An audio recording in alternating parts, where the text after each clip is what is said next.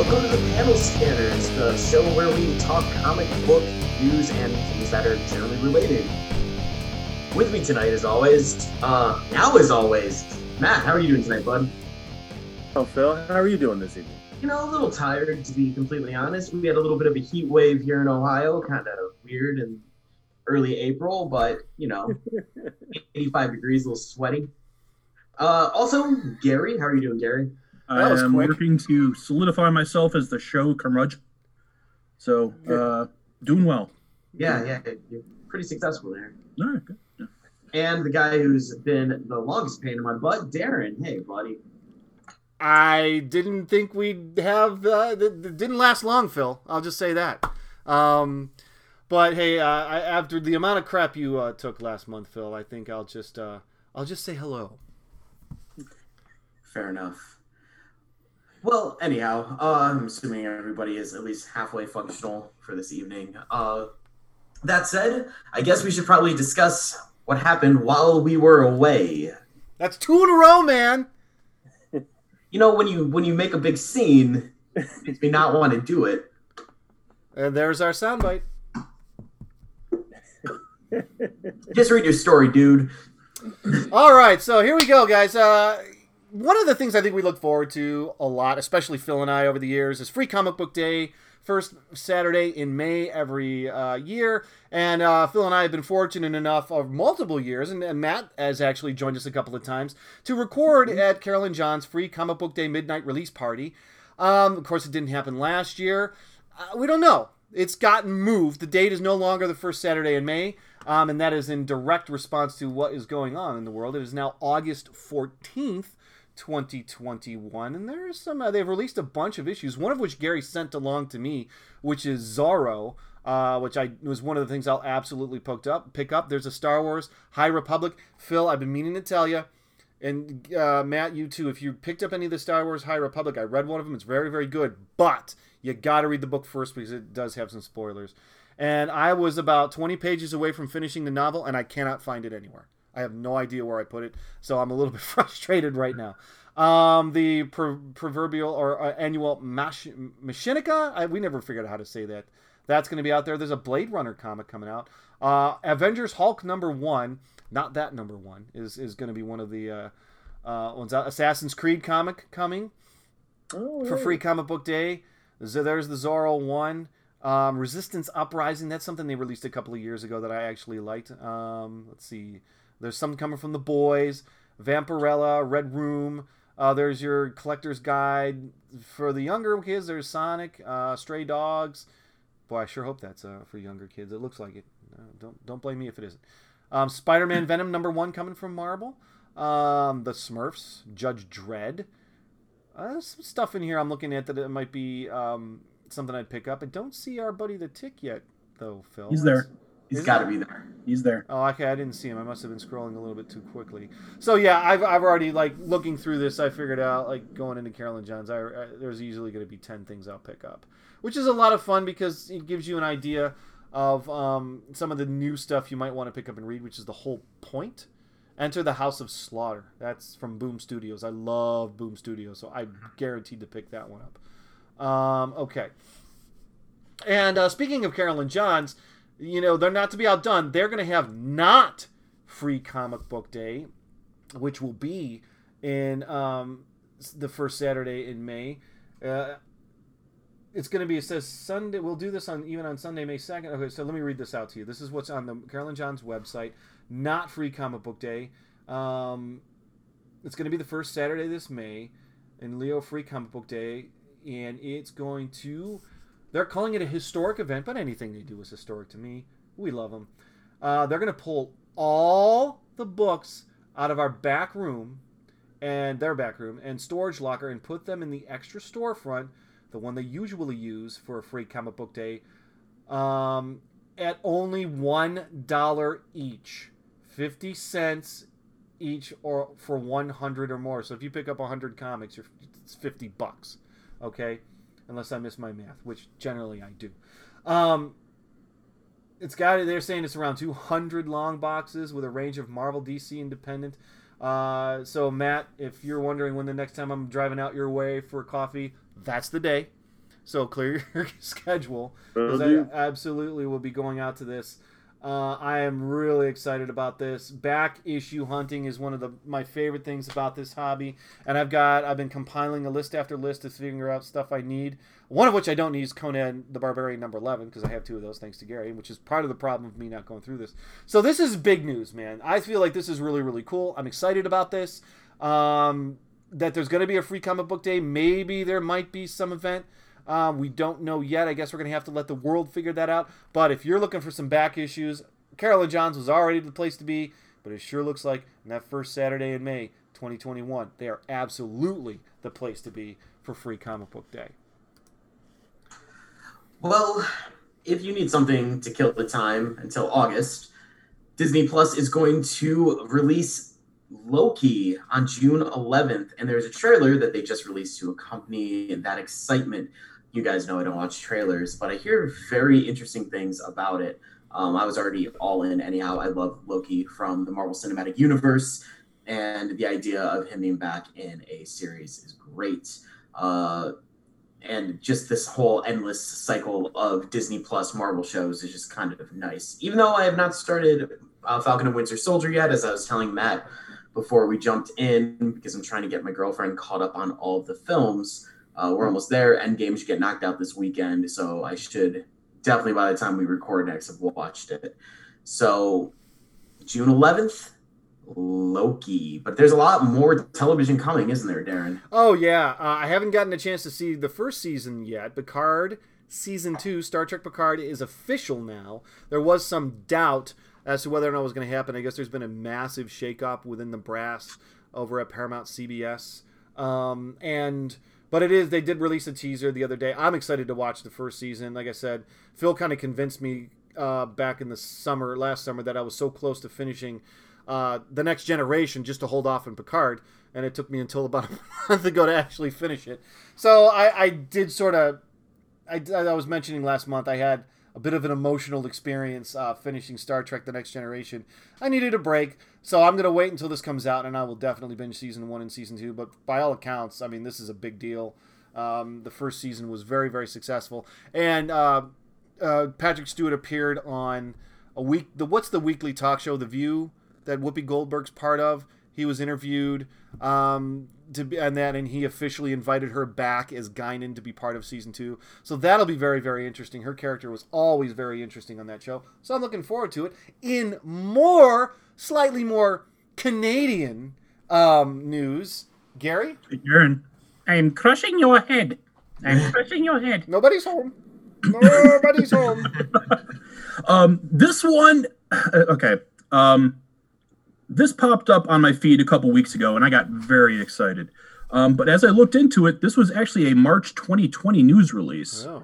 Uh, turns out that the Kids in the Hall, that originally aired from 1988 to 1995, uh, over 100 episodes in five seasons, uh, Amazon has ordered a new eight episode season with all five original members. Uh, this will be Amazon's first Canadian quote unquote original series. Uh, it will include Dave Foley, Bruce McCulloch, Kevin McDonald, Mark McKinney, and Scott Thompson. Um, executive producer, once again, Lorne Michaels.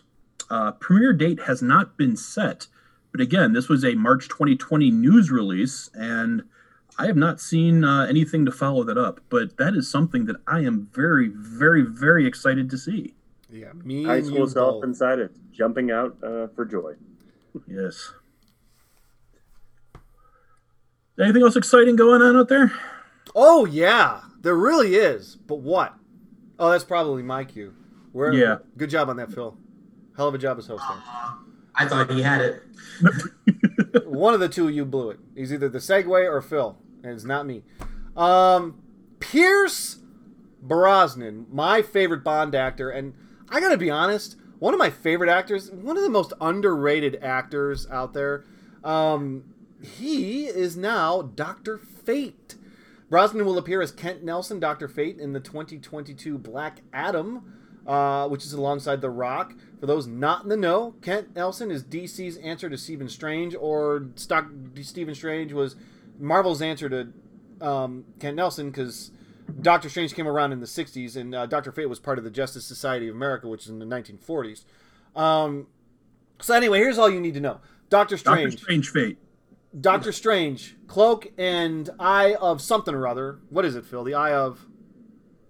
Agamotto. Uh, that's Yeah. it, Phil. That's right. That's it. That's right, Gary.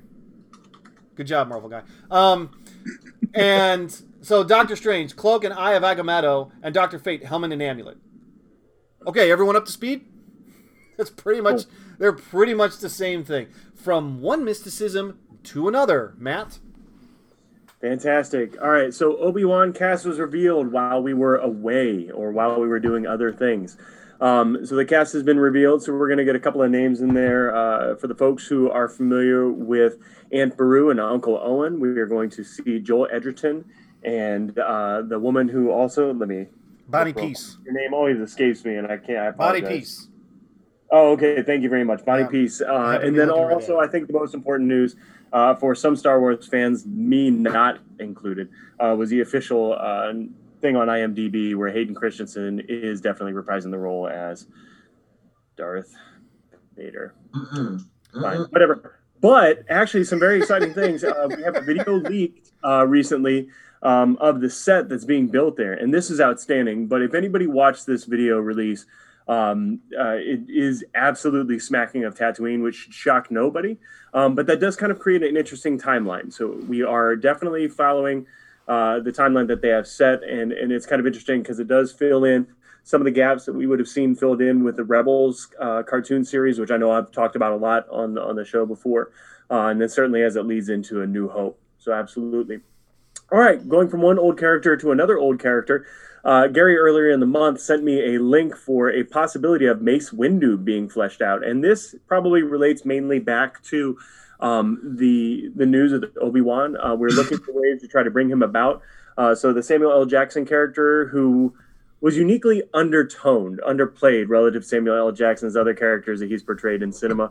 Uh, he was a, he was a very calm and controlled individual through, throughout those three films. No, he saw his demise uh, in the um, Revenge of the Sith, but of course we know that unless you actually see the person die, they don't technically die. So there's a possibility for him to come back, and I know that's been a big rumor uh, recently. And then, of course, we also have the possibility with now Vader uh, possibly battling Ahsoka. So this is another item that was uh, released on Giant Freaking Robot, which was talked about as a possibility. Now, I know for those, for a lot of us, that doesn't really work out time wise because um, we know that Vader and Ahsoka obviously are connected with one another, dating back to the Clone Wars. Um, but the time period, how they're talking about this in the article was uh, bringing it back in relation to the Mandalorian time frame, which we know takes place after uh, the Return of the Jedi. So I know it's going to be really hard for us to try to figure it out, but I think at the same time, um, there's a possibility for this to come into play.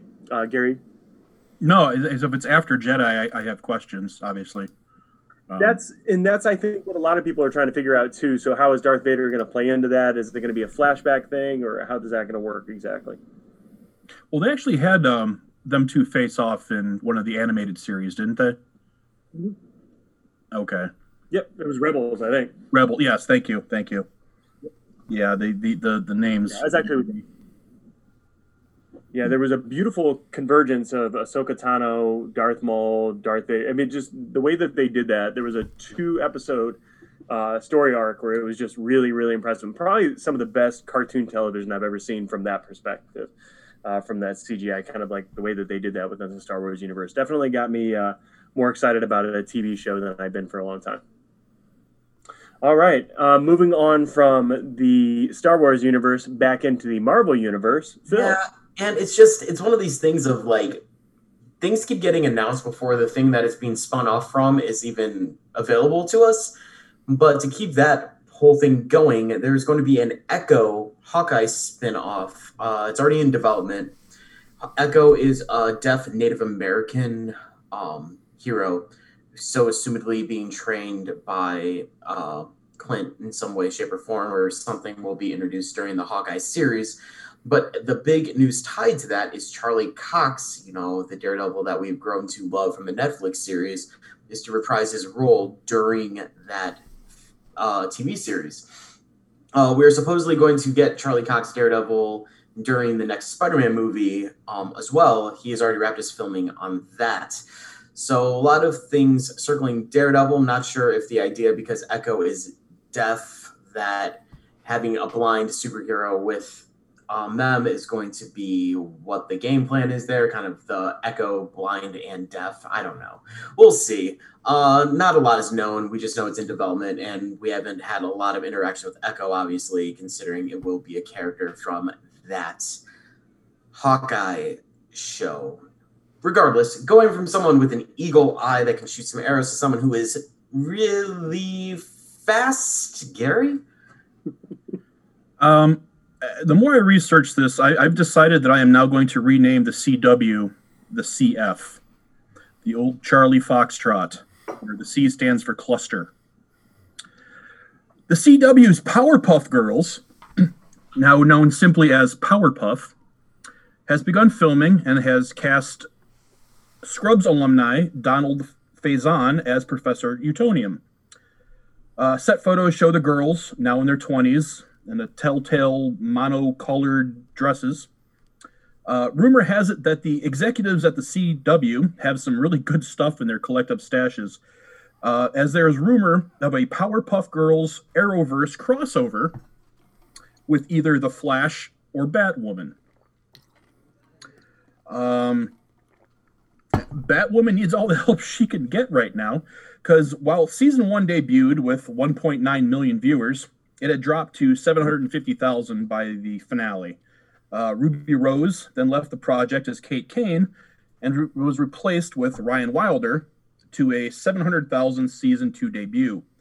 Um, was reportedly renewed for season three, but has been reporting less than 450,000 viewers per episode. And by the way, Kate Kane has now been recast by actress Wallis Day.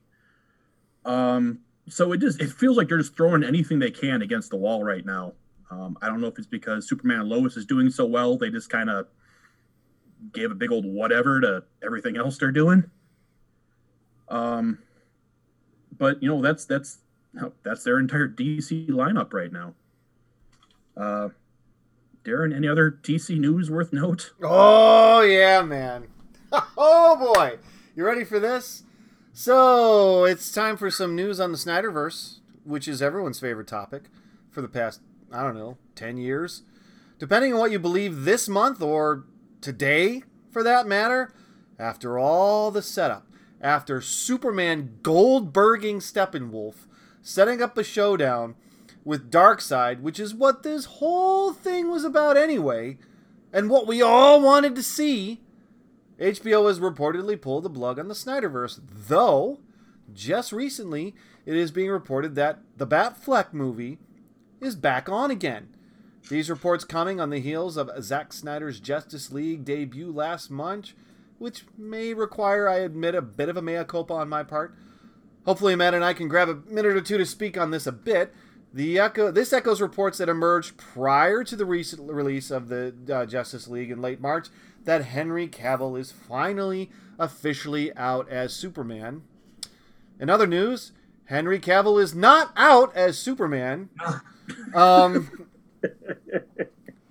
in fact, Giant Freaking Robot reporting further that Cavill Superman movies, plural, will give Lois powers.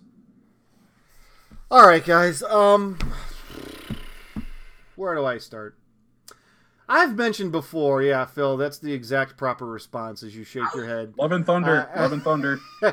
I have mentioned before, like the fourth Kelvin timeline Star Trek. Henry Cavill's next Superman movie is the story I am most tired of reporting on. Just assume that all reports are false and nobody knows anything until I am sitting down watching either, likely six months after their release. I won't believe anything I read or hear. For the record, if a Soups movie were to go into production today, it would not be until 2023 before it is released. That is a full 10 years since The Man of Steel was released. Hard to believe, right? But if you thought it was 10 years 10 years is a long time to wait, add another 6 and we might get Uh, That's a segue, Phil. That was yeah. That set you up so perfectly. Nine Okay. years. Nine years you've been doing this. Nine years. Nine years. Nine years old. Hold on, hold on. Let's try this again. Ready, Phil? I thought Yeah, that was This is good All right. practice. But if you Sure. thought 10 years was long to wait, add another six and we might get. Man, I think it's because this is breaking me slowly. Um, it- because it's been back and forth so much that my brain doesn't even want to accept it. I've already expressed my concerns with the whole new Spider-Man movie coming out, with there being multiverse and multi-Spider-Mans, including Andrew Garfield and Tobey Maguire.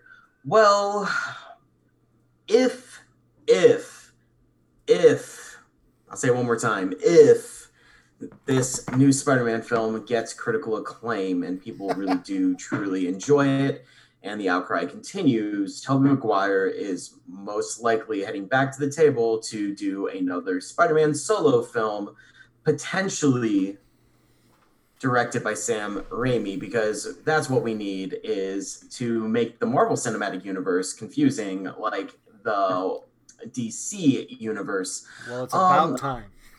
I know a lot of people are like, "Yay, it's Tobey Maguire coming back!" Blah blah. That was my favorite Spider-Man. Blah blah blah. I think it's a terrible, terrible move. Um, we're muddying the waters here. I don't need an older Spider-Man at this point uh, with what's going on in the MCU.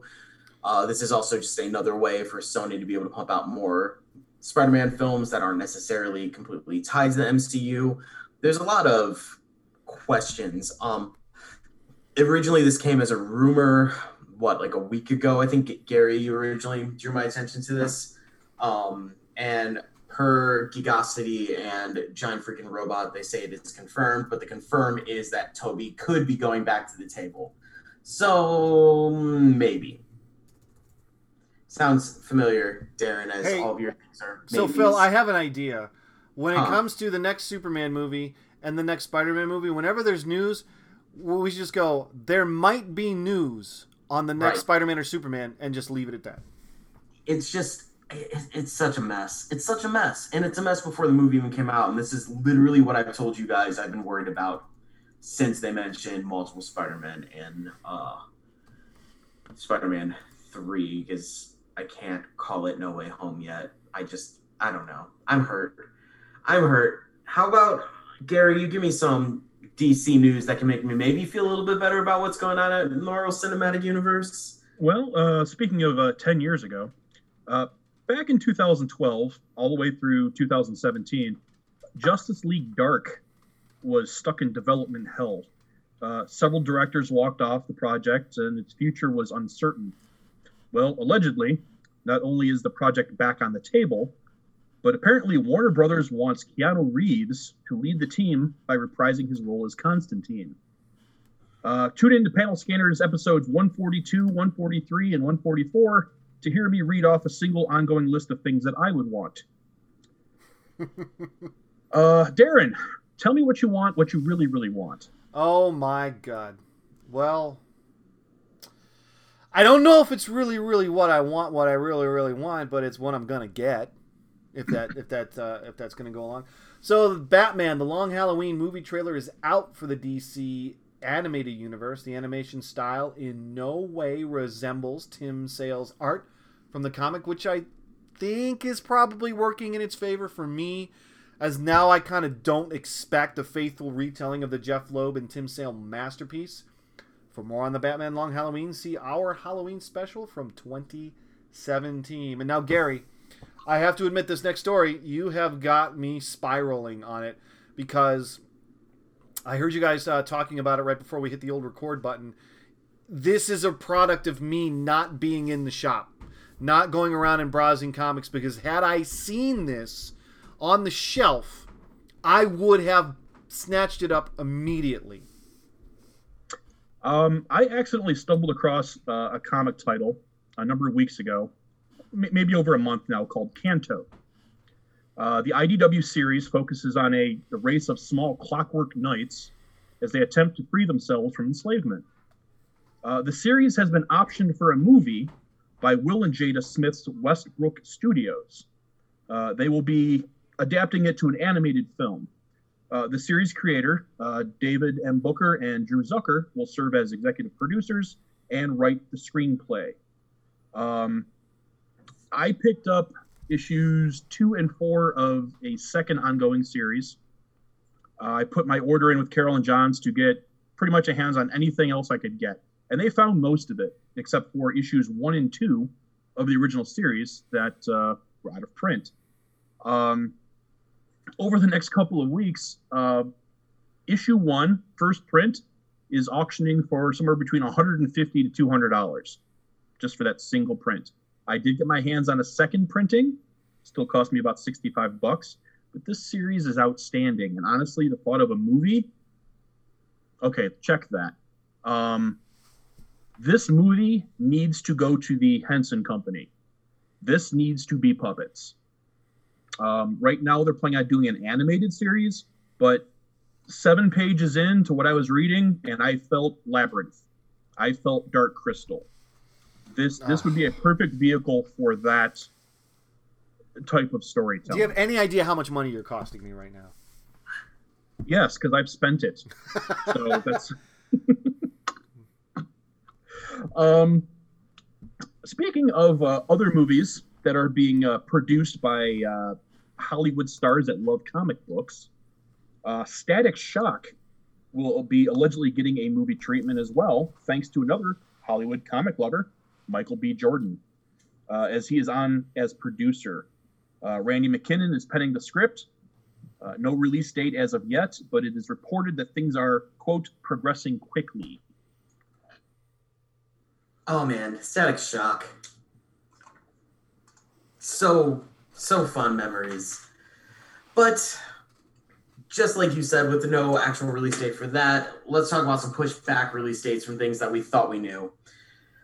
First up, Venom Let There Be Carnage is now pushed back to September 24th. That is the sequel to the surprisingly enjoyable Venom film from a couple years back. Um, still to this day, I can't believe I walked out of there enjoying it uh, after walking in and expecting a garbage fire. So I have uh, kind of decent expectations for Carnage for being just kind of this ridiculous popcorn action film, um, which won't be a bad thing, but I have to wait until September 24th.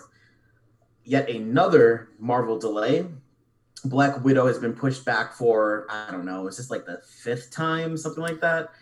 Um, to only to only a month later at this sorry two months later at this point um because it was originally supposed to drop in may we're now pushed back to july 9th and disney finally buckled and will be offering it on disney plus but it will be a premiere access film much like mulan was and there's Right. one other too oh uh yeah um which i heard was actually really good um, the last Disney film. So premiere access, 30 bucks, get it a few months early, or you can go to a theater if you feel like you are getting vaccinated because it also releases in theaters on July 9th.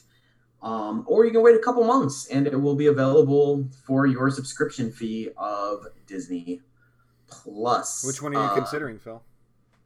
I'll probably go to the, the theater. Honestly, I'm vaccinated. I can smack a mask on, and it, it should be okay.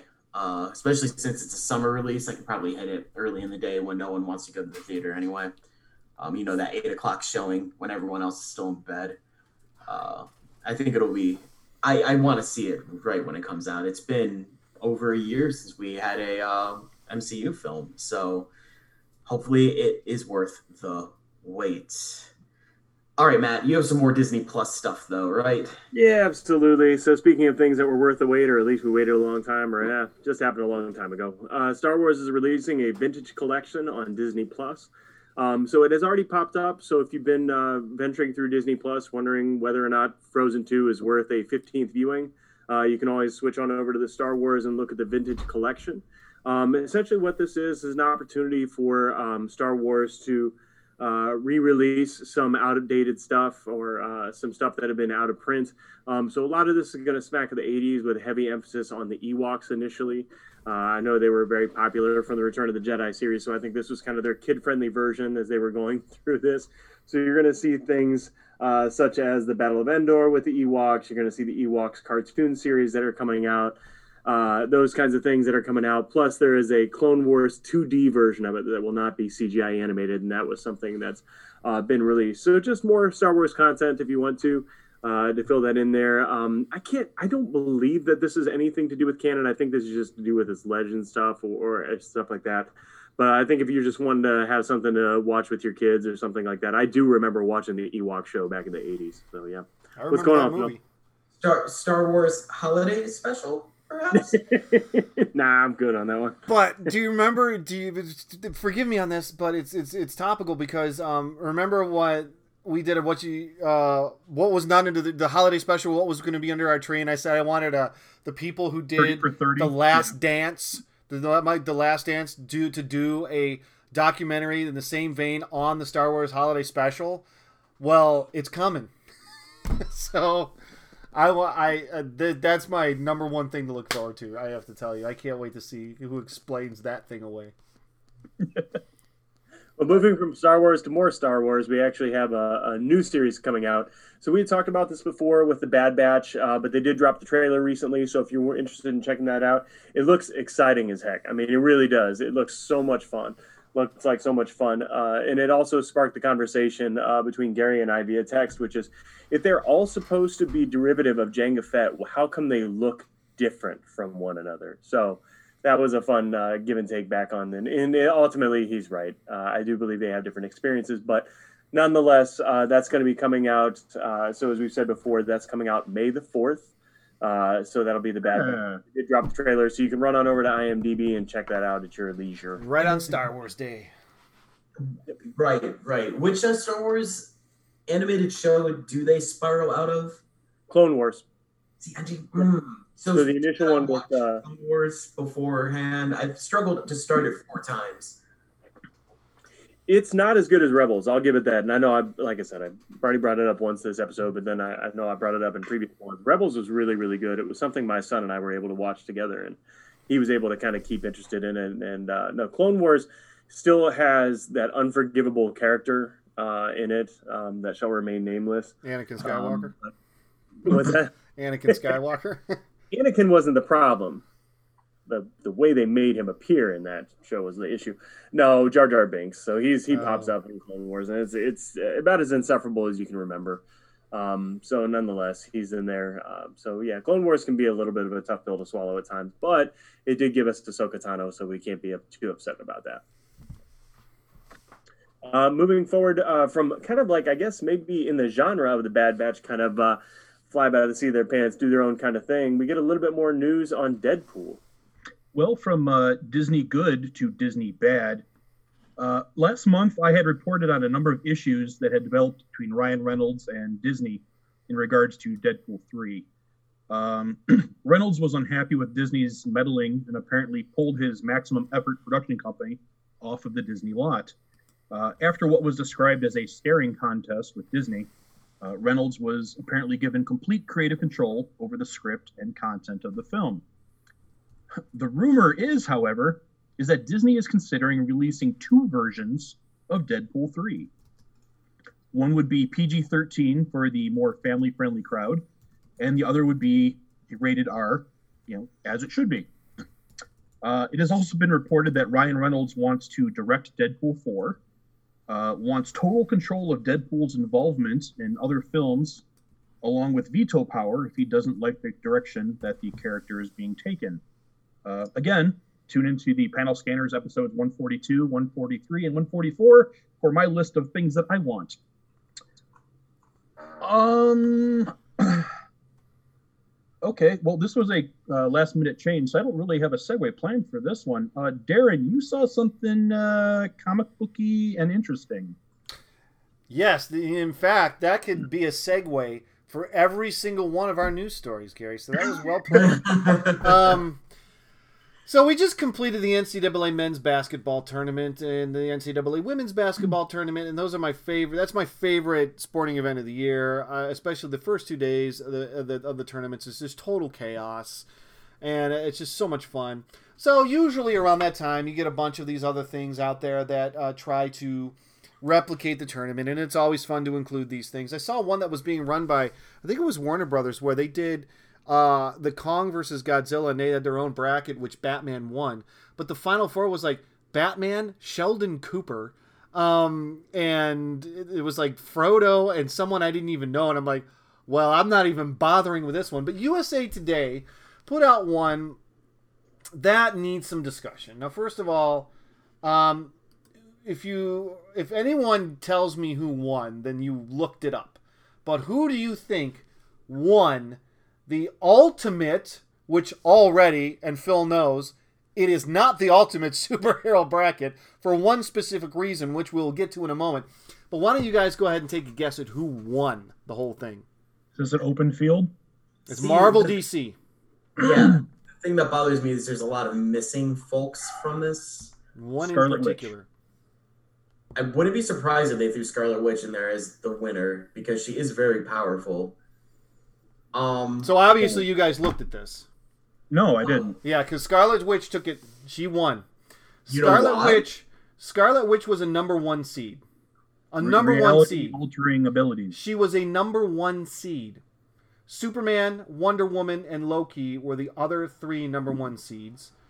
Uh, so I don't know how you make Loki a number one seed, and I don't know how you make Scarlet I- Witch a number one seed. Now let me just say this: I have no problem with Scarlet Witch winning. In fact, I think it's like Baylor winning, which just won. The more new blood we get in there, the better it is for everyone, right? So Scarlet Witch winning obviously built on the momentum she experienced from the TV show, right, Matt? Right, fresh in everyone's mind right now. Yeah. Yeah, recency bias. I think it, but she is powerful for she's sure. insanely powerful. But if you literally, sure, but But you could if also you're argue talking that about like number one seeds, like who are the Kentucky, the Kansas, the Duke, North Carolina? You're not going with Scarlet Witch, all right. Um, but there's another thing. They're saying this is the I ultimate least- bracket, and somehow I don't have, like I said, I have no problem with Scarlet Witch winning this. I think it's great. Spider Man is not a number one seed in here. He's not a two seed. He's not a 16 seed. He's nowhere. He was left off the list. So Makes right away, this list is completely invalid. right? Well, I remember looking at it, and I remember the fact that Spider-Man was missing, and they included like Hawkeye and Black Widow, Oh, okay. Never mind. and I was like, Okay. no.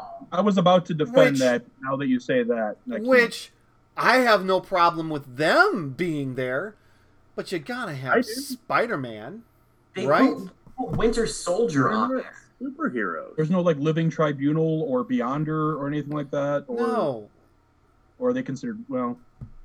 First of all, I mean, listen, Spider Man's on the list and he gets knocked out in the first round. Guess what? It happens. I would think, personally, for me, if you're just going with tradition, your number one seeds would be like Superman, Wonder Woman, Spider Man, Batman, Thor, something along those lines. One of those guys is going to be your number one seed, right? That's just, you know, those are the probably the most powerful, the, the ones that. You know, right away. By the way, Deadpool's not on here either. I mean, hmm. I know they didn't necessarily do It's a villains, portal. but Come on. but here's another thing that they did. First of all, you have in the first round the Hulk versus Green Arrow. Why? What's the point there?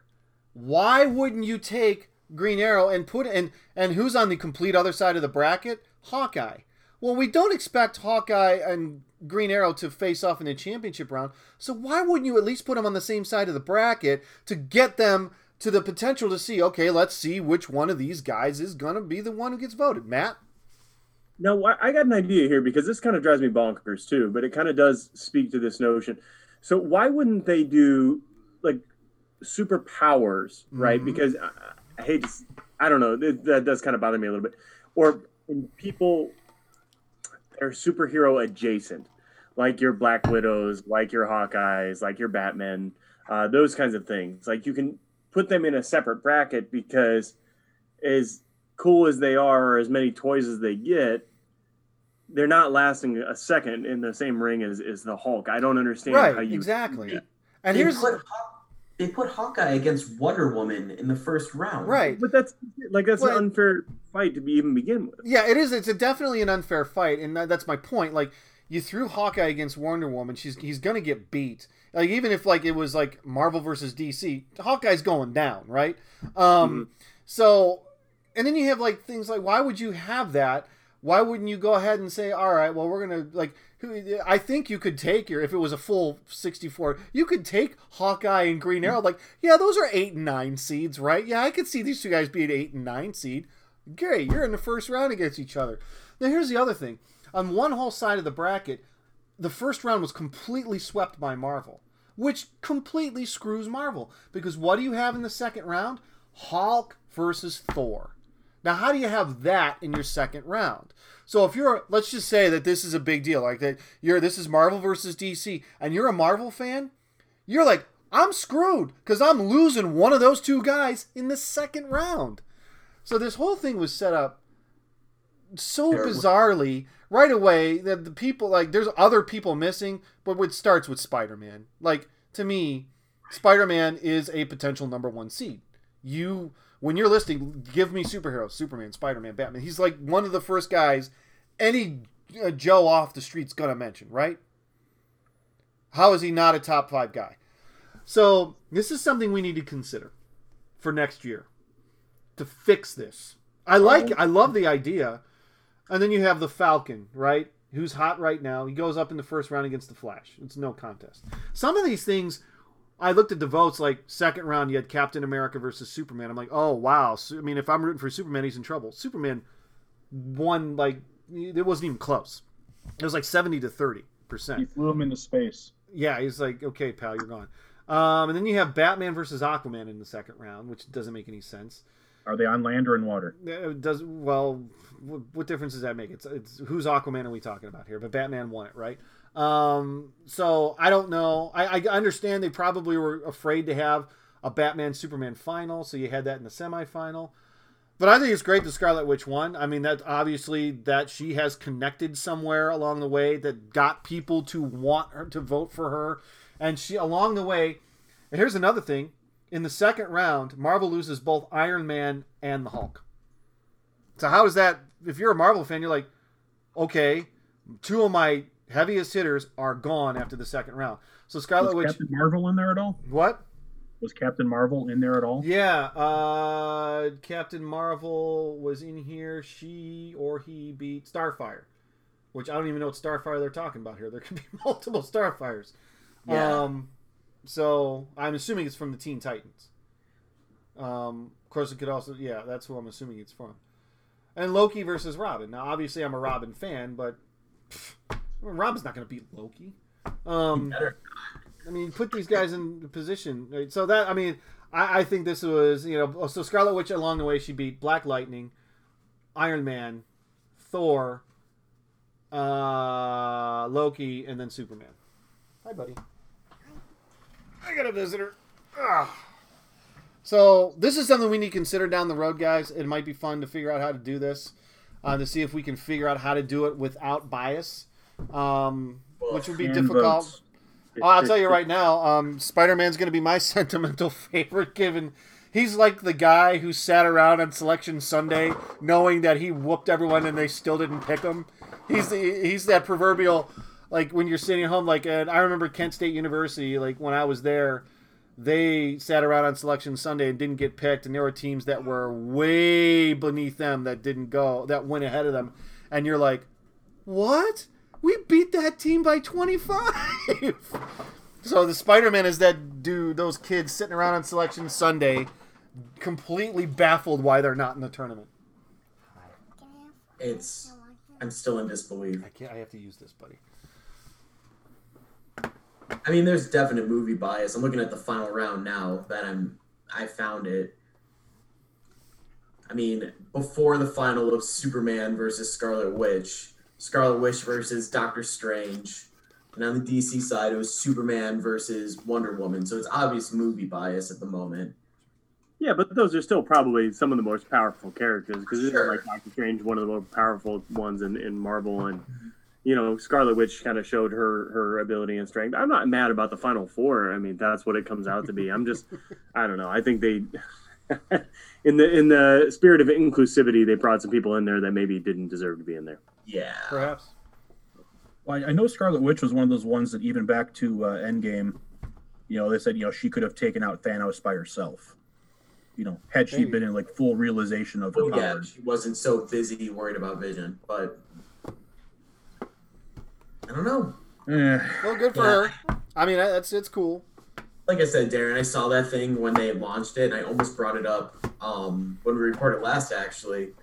And then I saw that Spider-Man wasn't on it, and I was like, "This is a null and void." You know, it was in the rundown, and I was and I, I was going to report on it, and then I'm looking at it, and I skipped over it because I'm like, wait a minute, I must be reading this wrong because Spider Man's not there, so I didn't want to talk about it. Right? Unbelievable, unbelievable. Bad writing. All right, how about Ooh, you transform us out of this, Gary? Um, Marco Ramirez is getting the nod to pen the script for the next live action Transformers movie. Uh, Ramirez has a number of Marvel works under his belt, although those were more on the TV side of things. Uh, Daredevil, The Defenders. Um, director Angel Manuel Soto is taking the reins to steer the franchise away from the Michael Bay monstrosities. Uh, the first step was 2018's Travis Knight's film Bumblebee. Uh, there are other movies planned from Paramount that will carry the Transformers name, but won't be part of the previous universe of movies. Uh, there is a Bumblebee sequel, helmed by Stephen Caple Jr., as well as a planned Beast Wars movie, too. Uh, not to mention the animated movies in the works as well.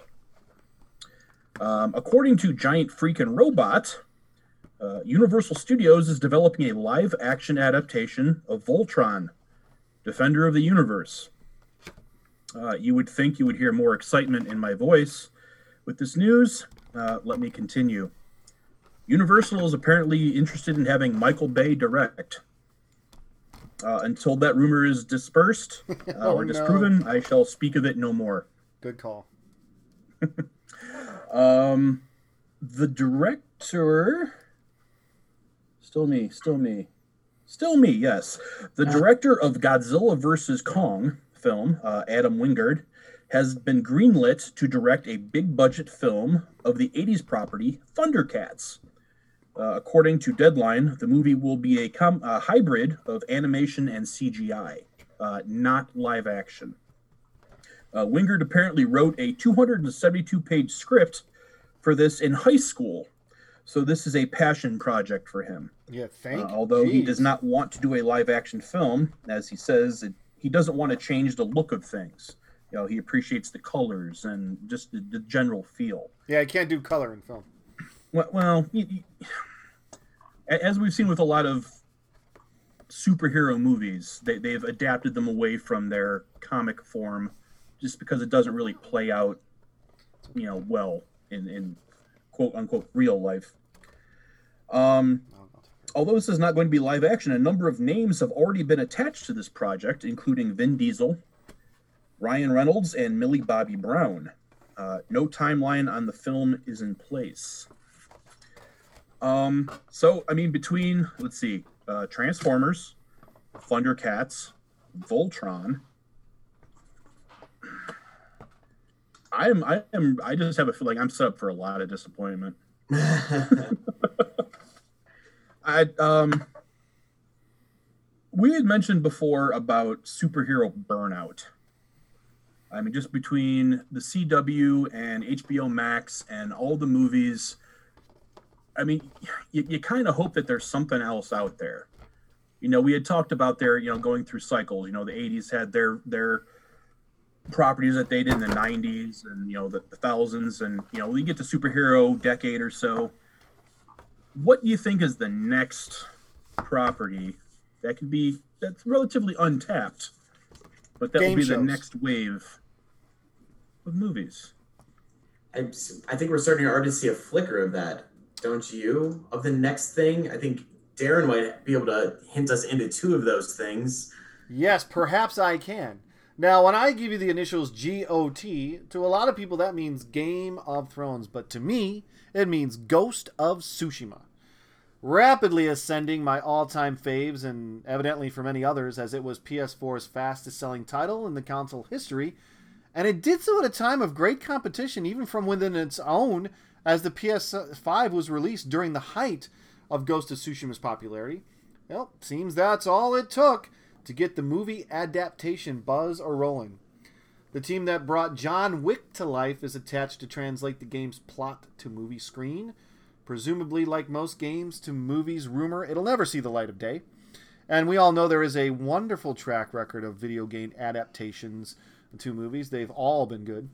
Um, as such, fresh rumors are once again surrounding my all time favorite game, Red Dead Redemption, as they seem to pop up, I don't know, every 18 to 24 months. Nothing other than that to report. Listen, John Marston, Arthur Morgan, and Jin Sakai are among my favorite gaming characters and I'll admit seeing them on the big screen would be a treat. But how would each do in a post apocalyptic, giant robot dominated sandbox? A question literally no one is asking. You know who I know who would do fairly well in that sort of surrounding? Who? Aloy. Sony is reportedly developing a movie based on Horizon Zero Dawn. Uh, you missed my happy dance when I first saw that um, as well as a film based on Demon's Souls. Uh, no other information is available currently, um, but I have a feeling that uh, you know, given the whole Spider-Man Marvel arrangement that Sony has going on, uh, you know, they have a large catalog of usable intellectual properties at their disposal. But I got a feeling they're going to be tapping into them. So you know, not having to share the profits, you know, complete control, et cetera, et cetera. So that might be our new big genre going forward. Man, I if they do, I hope they do it right because this needs to be an IMAX. This needs to be like like soaring down in Disney, man. This this has to be like 360 degrees of just all encompassing. You like you feel like you're going to be eaten, you know, when you when you I don't it, it could be amazing, but like you said, the track record on video game adaptations and would it be a completely new story, or they would just retell Horizon Zero Dawn? Right. Like we need we need something really truly great to kind of knock us out of the oh uh, video game movie, huh? Great. I am so excited to see this in the theaters. Well, that is something that uh, is going forward. Uh, something that is not uh, Warner Brothers has announced the cancellation of the New Gods movie and an Aquaman spinoff, The Trench. Uh, the New Gods has been scrapped because Darkseid just appeared in the Justice League Snyder Cut. Uh, the Trench was canceled because it felt that there wasn't enough Aquaman connection and that the upcoming Aquaman 2 is enough Atlantean content for now. Uh, apparently, The New Gods was supposed to be a standalone film, but Darkseid's appearance interfered with that plan. Uh, never fear, because DC still has a number of other films in various stages of development, including Blue Beetle, Hourman, Plastic Woman, the aforementioned Static Shock, and Zatanna. Superman? Uh, not to mention a number of HBO Max TV series in development. Uh, guys, this has just been like a lot of TV and movies. Um, looking at all that, it, it, reminded me of one of my uh, favorite lines from uh, The Princess Bride. And Fred Savage is sitting in his bedroom with his grandfather. And he pulls out the bound edition of The Princess Bride, and Fred Savage says, A book, Grandpa? He goes, That's right. When I was your age, television was called books. Matt, Excellent. Well, back over to the comic book news. Uh, so we'd already talked about this before. It's War of the Bounty Hunters. I think we're all pretty excited about this idea. I know Darren and I have spoken about it a little bit before. Um, why it brought, got brought back up is because um, StarWars.com has released uh, some of the variant covers that are going to be coming out, and maybe a little bit more information. I know some of this was new information to me. So I mentioned the Bad Batch coming out on May 4th. Well, the following day is going to be the prelude to War of the Bounty Hunters. It'll be a, a preview here. We had talked about it before. Um, just as a brief recap, it's going to be uh, Boba Fett getting uh, Han Solo frozen in carbonite from uh, Sky City over to uh, Jabba the Hutt. So we're going to be there. Um, so the Prelude will come out in May. Um, then we'll have the crossover editions of the four different comic books that it's going to be bringing in. So we'll have Star Wars, We'll have Star Wars Darth Vader, we'll have Star Wars Bounty Hunters, and we'll have Star Wars Dr. Aphra. And then it'll kind of start its own new series coming out in July. And it's only going to be a five part miniseries starting in that time. So it'll end in October. Um, but they've kind of mentioned that before. So uh, I'm excited. I'm extremely excited about this. Uh, so I don't know how your guys' emotions are wrapped around this one. Um, but actually, what's kind of cool is a lot of the numbers on the other series that I just brought up are kind of in the early double digits. So I don't think it's ridiculous for you to be able to go back and kind of get refamiliarized with the comic book versions of the the ones I just listed. So with like Doctor Aphra and you know Darth Vader, at least their comic book series uh, that they've decided to go with now. So you can probably jump into those at this point uh, before Bounty Hunter War of the Bounty Hunters comes out. But this is one that I was definitely very very excited for. Absolutely. Uh, moving on from one Star Wars thing to another Star Wars thing, uh, a book recently dropped uh, on Amazon. You can get that. I'm sure you can get it in other places too. It's called Skywalker: A Family at War, uh, written by Kristin Baver, who is uh, uh, one of the editors and also a large contributor on StarWars.com. Um, so here, this reads at least. I got kind of excited about it because one of the things that is my bag, and I know Darren's father and I have talked about this too, is English history and this idea of it being almost kind of like the Plantagenets, but taking place in in space. Uh, so looking at it in Skywalker, um, I do have to admit I read just a little bit of it. I, I downloaded the sample uh, to see whether or not it was something worth my time. Um, it could be interesting, and, and, maybe I just didn't read the right snippet for it. It does feel like I'm being told information that I already knew.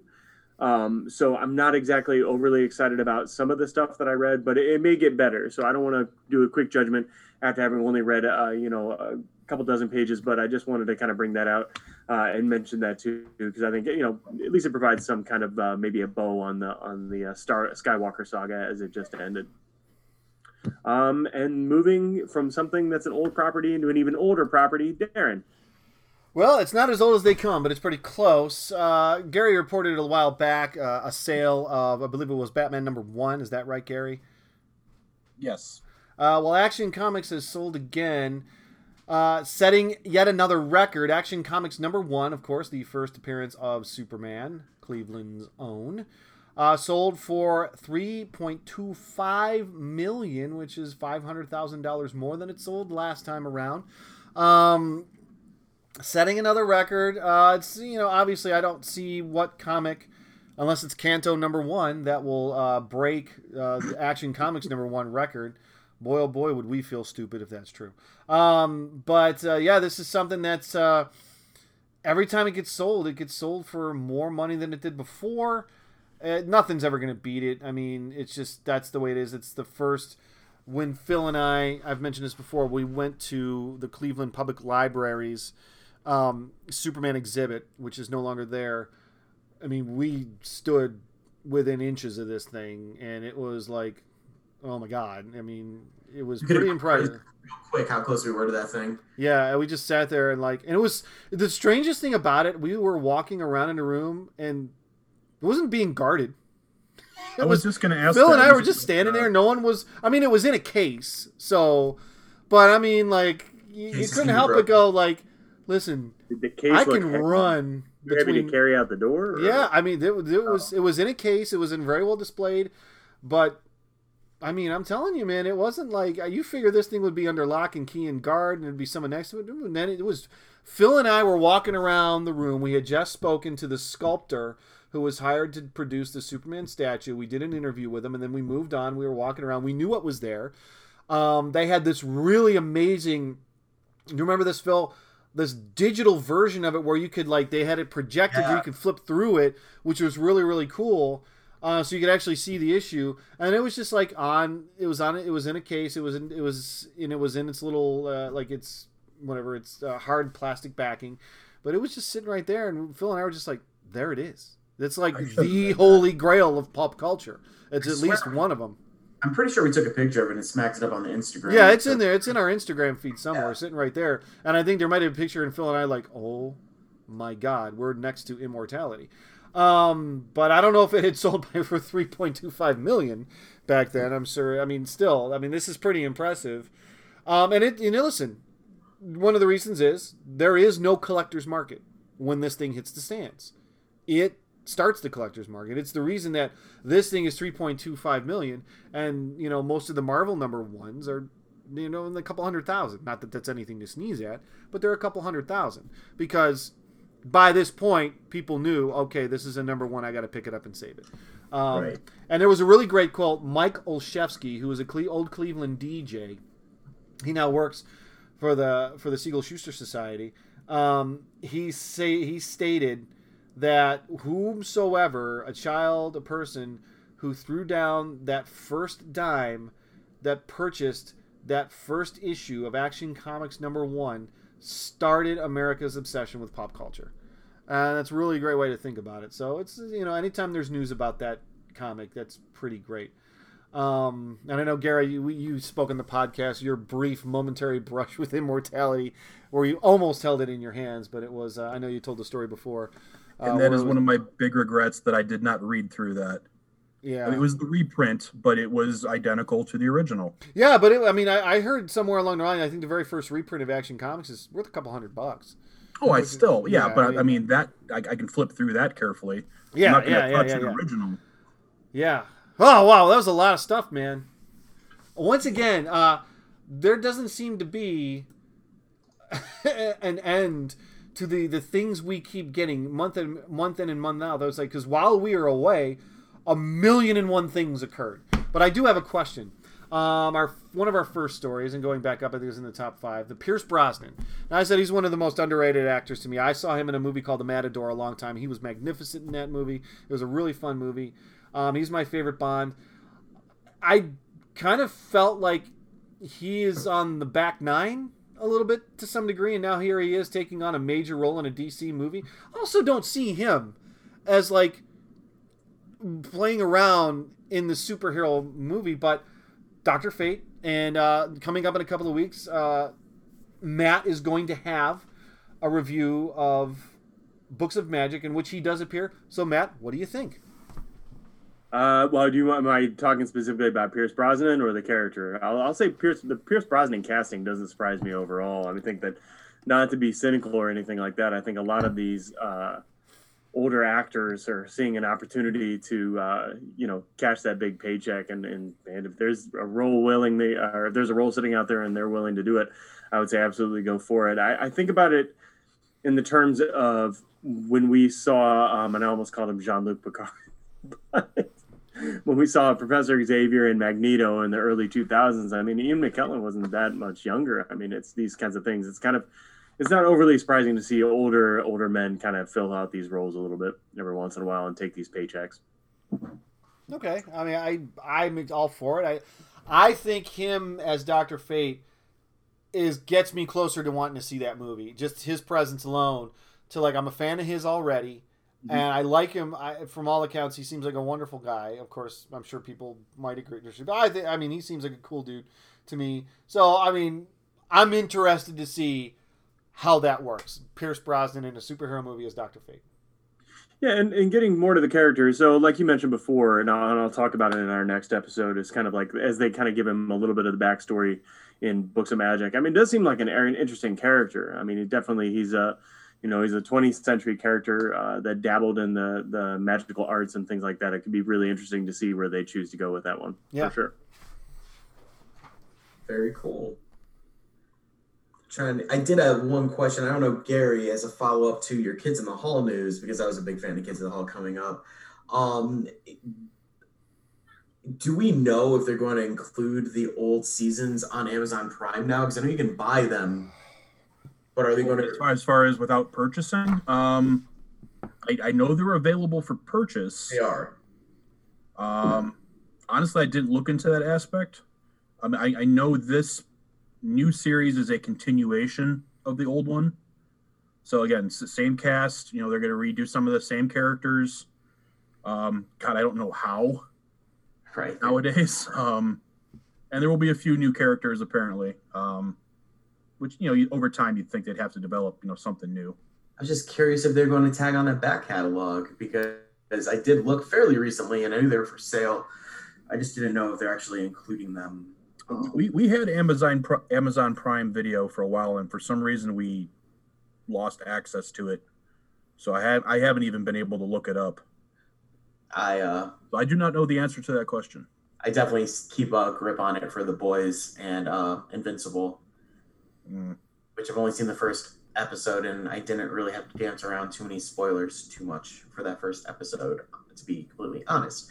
Uh, but yeah, Now you said that it that, that was announced a while ago.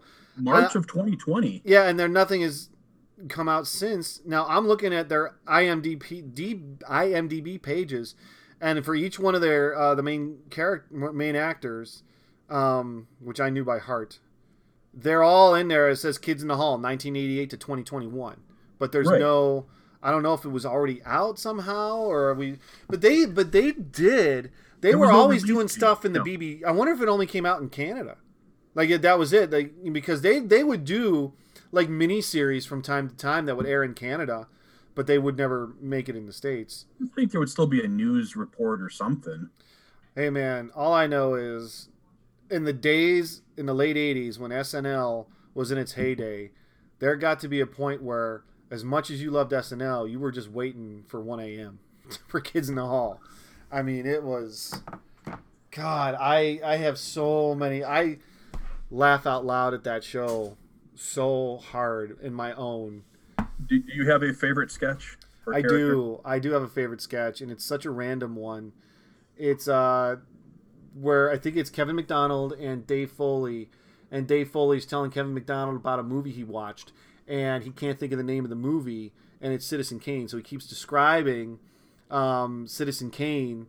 And Kevin McDonald's like, oh yeah, it's Citizen Kane. No, it's not Citizen Kane. He goes, yeah, yeah, Orson Welles, Joseph Cotten. Yeah, yeah, Citizen Kane. No, it's not Citizen Kane. It gets to the point where he gets uh, a paper. What time was the movie on? He goes, it was at 10 o'clock last night on, on CBC One.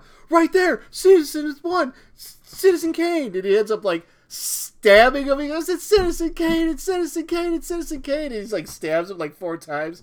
And Dave Foley goes, that's not going to help me remember.